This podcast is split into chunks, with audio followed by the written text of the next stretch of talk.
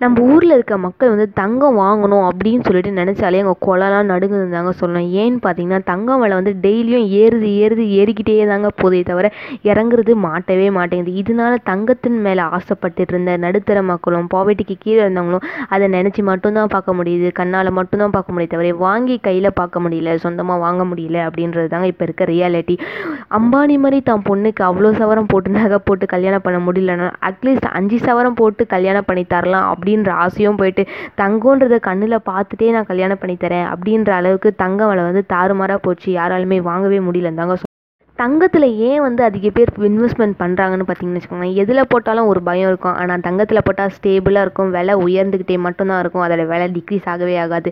So full time guarantee வந்து தங்கத்தில் இருக்கிறதுனால எல்லாருமே தங்கத்தில் வந்து இன்வெஸ்ட் பண்ணுறாங்க அது மட்டும் இல்லாமல் அப்ராட் இருக்கவங்களுக்குலாம் ரொம்ப ரொம்ப சேஃபான ஒரே ஒரு விஷயம் தங்கத்தில் இன்வெஸ்ட் பண்ணுறது மட்டும்தான் அப்படின்ற நிலமையில இருக்கப்ப எல்லாருமே வந்து தங்கத்திலேயே இன்வெஸ்ட் பண்ணி இன்வெஸ்ட் பண்ணி நம்ம ஊரில் தங்கம் தாறுமாறாக போகுது. அவங்க தங்கத்திலேயே இன்வெஸ்ட் பண்ணிக்கிட்டே இருக்கிறதுனால. இது மட்டும் இல்லாமல் என்ன ஆகுதுன்னு பார்த்தீங்கன்னா தங்கத்தில் அதிகமாக இன்வெஸ்ட் பண்ண பண்ண வந்து மார்க்கெட்டிங் ரேட் சூப்பராக எகிருது. அதாவது மிடில் கிளாஸ் ஃபேமிலி வந்து சூப்பராக திணறாங்க அப்படின்னு தாங்க நம்ம சொல்லணும். இப்படி நம்ம பொத்தி பொத்தி பார்த்து கண்ணும் கண்ணும் வச்சா மாதிரி கொஞ்சமாக சேர்த்து சேர்த்து சிறுக சிறுக சேர்த்து வாங்குற தங்கத்தில் நம்ம எவ்வளோ செக்யூரிட்டியாக வச்சுருப்போம். ஆனால் ஒரு மனுஷன் தன்னுடைய செல்ல பிராணிக்கு தங்கத்திலேயே செலை வச்சிருக்காரு அப்படின்னா யாராச்சும் நம்புவீங்களா? எஸ் இன்னைக்கு நம்ம அதை பற்றி தான் பேச போகிறோம் உண்மையிலே ஒரு மனுஷர் வந்து தன்னுடைய செல்ல பிராணியான நாய்க்கு வந்து தங்கத்தில் சிலை வச்சிருக்காராங்க. அது எங்கே எப்போ எப்படி அப்படின்றத பற்றி தான் இன்றைக்கி நம்ம பார்க்க போகிறோம் yes let's welcome to my YouTube channel இது நான் உங்கள் மணலி பொண்ணு ஐடியா வச்சுக்கிட்டு சுற்றிக்கிட்டு இருக்க பிரியதர்ஷினி. எல்லாருக்கும் ஒரு பெரிய பெரிய பெரிய வணக்கங்கள் சொல்லி ஸ்டார்ட் பண்ணிக்கிறேன்.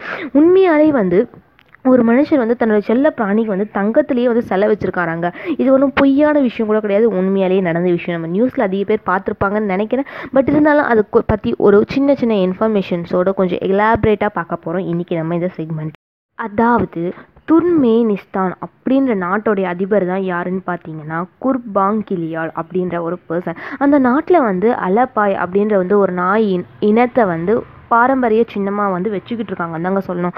அதே மாதிரி அந்த நாட்டில் வந்து பத்திரிக்கை சுதந்திரம் அப்படின்றது சுத்தமாக கிடையவே கிடையாது. அந்த நாட்டு மக்கள் வந்து ரொம்ப ரொம்ப மோசமான வறுமையில் வந்து வாடிக்கிட்டு இருக்காங்கன்னு சொல்லலாம்.